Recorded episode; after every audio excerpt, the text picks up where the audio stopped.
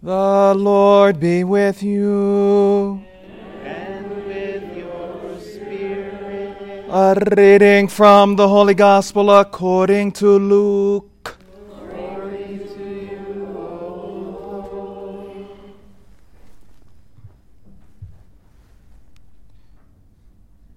When the days of Jesus' being taken up were fulfilled, he resolutely determined to journey to Jerusalem, and he sent messengers ahead of him. On the way, they entered a Samaritan village to prepare for his reception there. But they would not welcome him because the destination of his journey was Jerusalem. When the disciples, James and John, saw this, they asked, Lord, do you want us to call down fire from heaven to consume them? Jesus turned and rebu- rebuked them, and they journeyed to another village. As they were proceeding on their journey, someone said to him, I will follow you wherever you go. Jesus answered him, Foxes have dens, and birds of the sky have nests, but the Son of Man has nowhere to rest his head. And to another he said, Follow me. But he replied, Lord, let me go first and bury my father. But he answered him, Let the dead bury their dead. But you, go and proclaim the kingdom of God. And another said, I will follow you, Lord, but first let me say farewell to my family at home. To him, Jesus said, No one who sets a hand to the plow and looks to what was left behind is fit for the kingdom of God.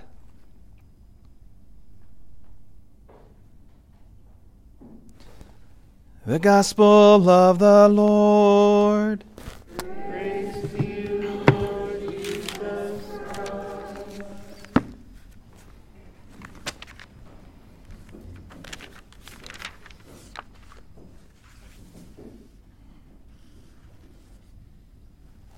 Good morning, everybody.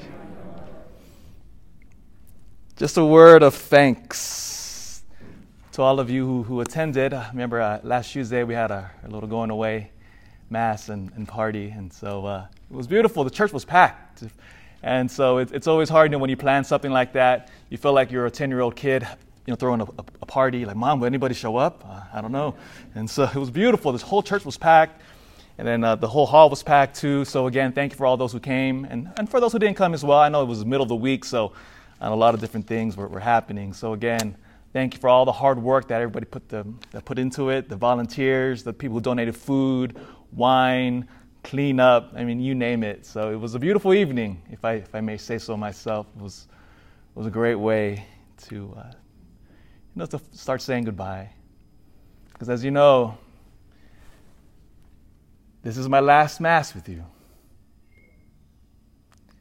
And so it's always, it was always, it's always hard when you have your last Mass with, with uh, your people that you love so much. Do you remember over six years ago when I first arrived? I began with the joke. It's the same joke I use wherever I go, by the way. And this joke always kills.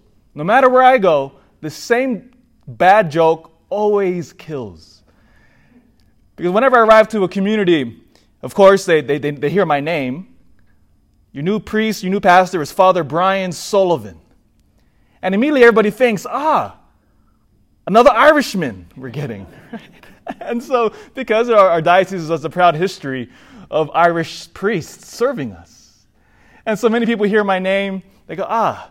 And so whenever I go to a new community, I, I first walk into the doors vested and I first homily and I begin. I greet myself and I introduce myself. Hello, my name is Father Brian Sullivan. And I, and I milk my last name, right? Sullivan. And everyone's looking. And I say, in case you were wondering, I am not Irish. oh, that joke always kills. Always kills. because it's hilarious. I know what they're wondering. They're thinking they hear my name, but then they see my face, and they're trying to they're trying to make sense of the two, right? And so I began that joke six years ago with you, and I'll say the same joke when I move down to Vacaville too, and I guarantee you it will kill. It will kill. but after that joke, do you remember also what I said to you next? I said, I love being Catholic. I absolutely love our Catholic faith. And I don't just say that because I'm speaking to a Catholic crowd and I'm trying to butter you up. No, I genuinely, from the depths of my heart, the more I study the faith, the more I know it, the more I live it out. I see the beauty of a 2,000 year old gift to us from Jesus Christ. For all of the church's scars and human failings, oh, the church is radiant, the church is beautiful, our Catholic faith is utter, pure gift. And oh, six years later, I am more in love with this beautiful church of ours. Why? St. Paul has the answer today in second reading. Look what St. Paul says. Brothers and sisters, for freedom, Christ sets us free. So stand firm and do not submit again to the yoke of slavery. You were called to freedom, brothers and sisters.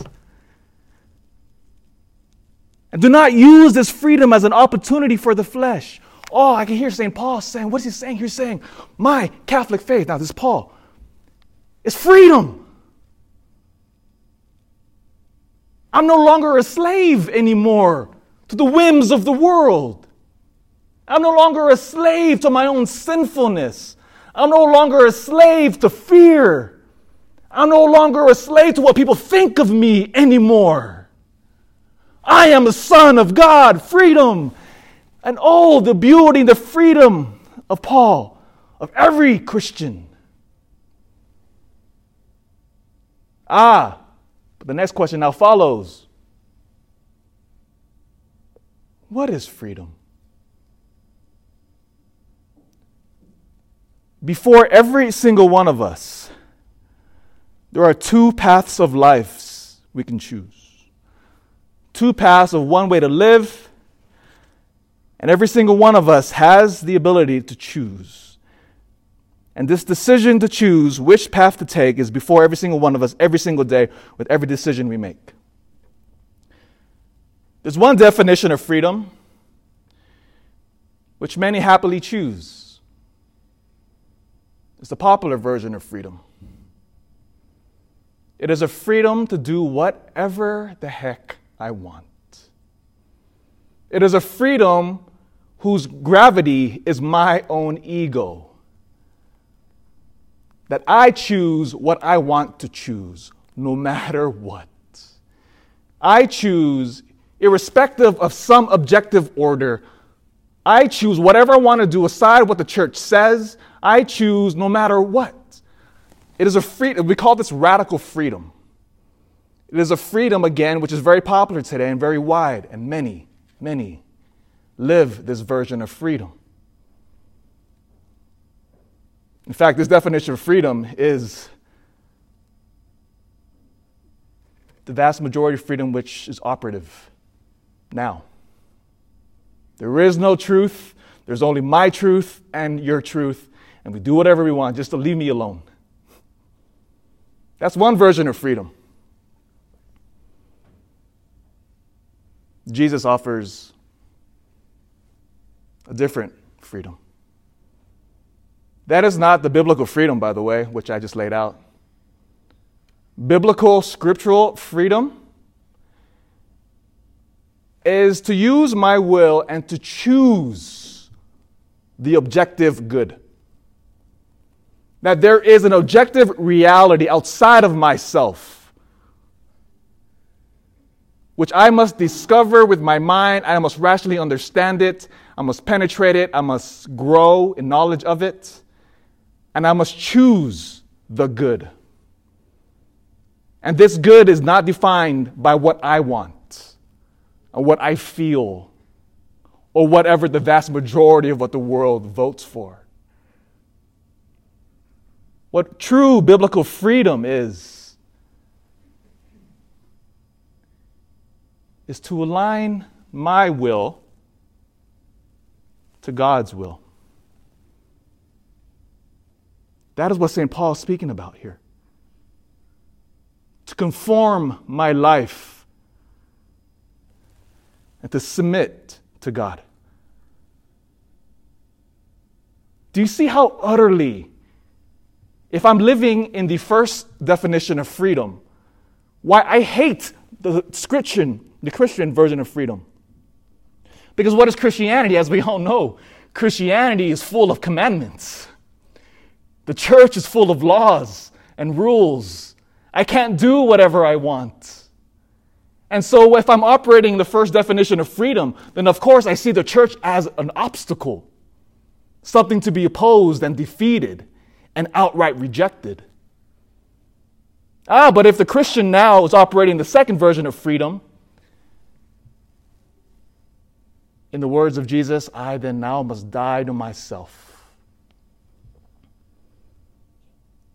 and walk, as our Lord Himself says in Matthew, the narrow way. You see, the Christian version of freedom will always be more demanding and harder than the first definition because now I must submit and my life is no longer about what I want.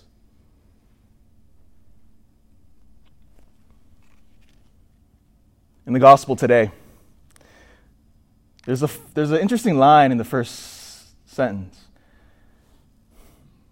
It says, When the days of Jesus being taken up were fulfilled, he resolutely determined to journey to Jerusalem. Look at that word.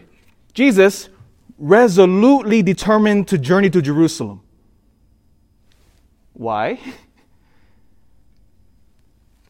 We know the story. What's, going what's waiting for him in Jerusalem? We all know what's we all know the story. What's waiting for him in Jerusalem, and he knows full well what's about to happen. When he arrives in Jerusalem, he's going to be falsely accused.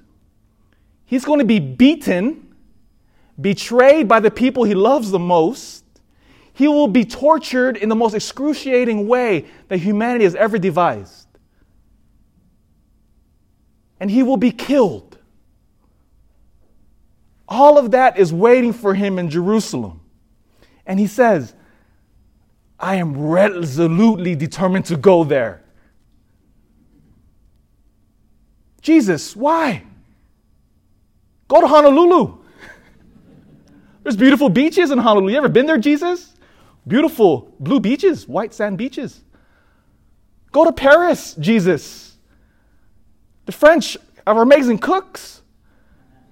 Delicious wine and baguettes. Jesus, why are you going to Jerusalem?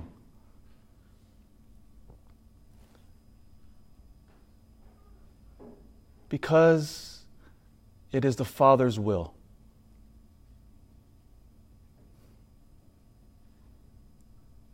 It is the Father's desire. Do you remember when Jesus was in the Garden of Gethsemane? And he knew it was the night before he was arrested. He prayed. Do you remember that beautiful prayer? He says, Father, if it's possible, let this cup pass from me. You hear, you hear the heartache of his human heart. He's saying, Lord, I don't want to do this. This is going to be painful. This, this path is too hard. But then he ends that beautiful prayer. He says, Father, let not my will be done, but yours.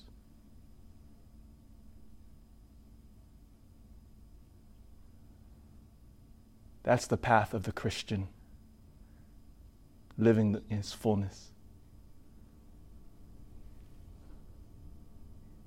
I do not want to go to Vacaville. I do not want to go. But my life is not about me. When I laid flat down on the marble floor in the cathedral and I was ordained a priest, I promised obedience. And I said to the bishop, Bishop, my life is not about me anymore. And I will go wherever you send me. You send me to Vacaville, you send me to Africa, you send me to China. You send me to the middle of the Antarctic. I will go. Wherever you want me to proclaim the gospel, I will go.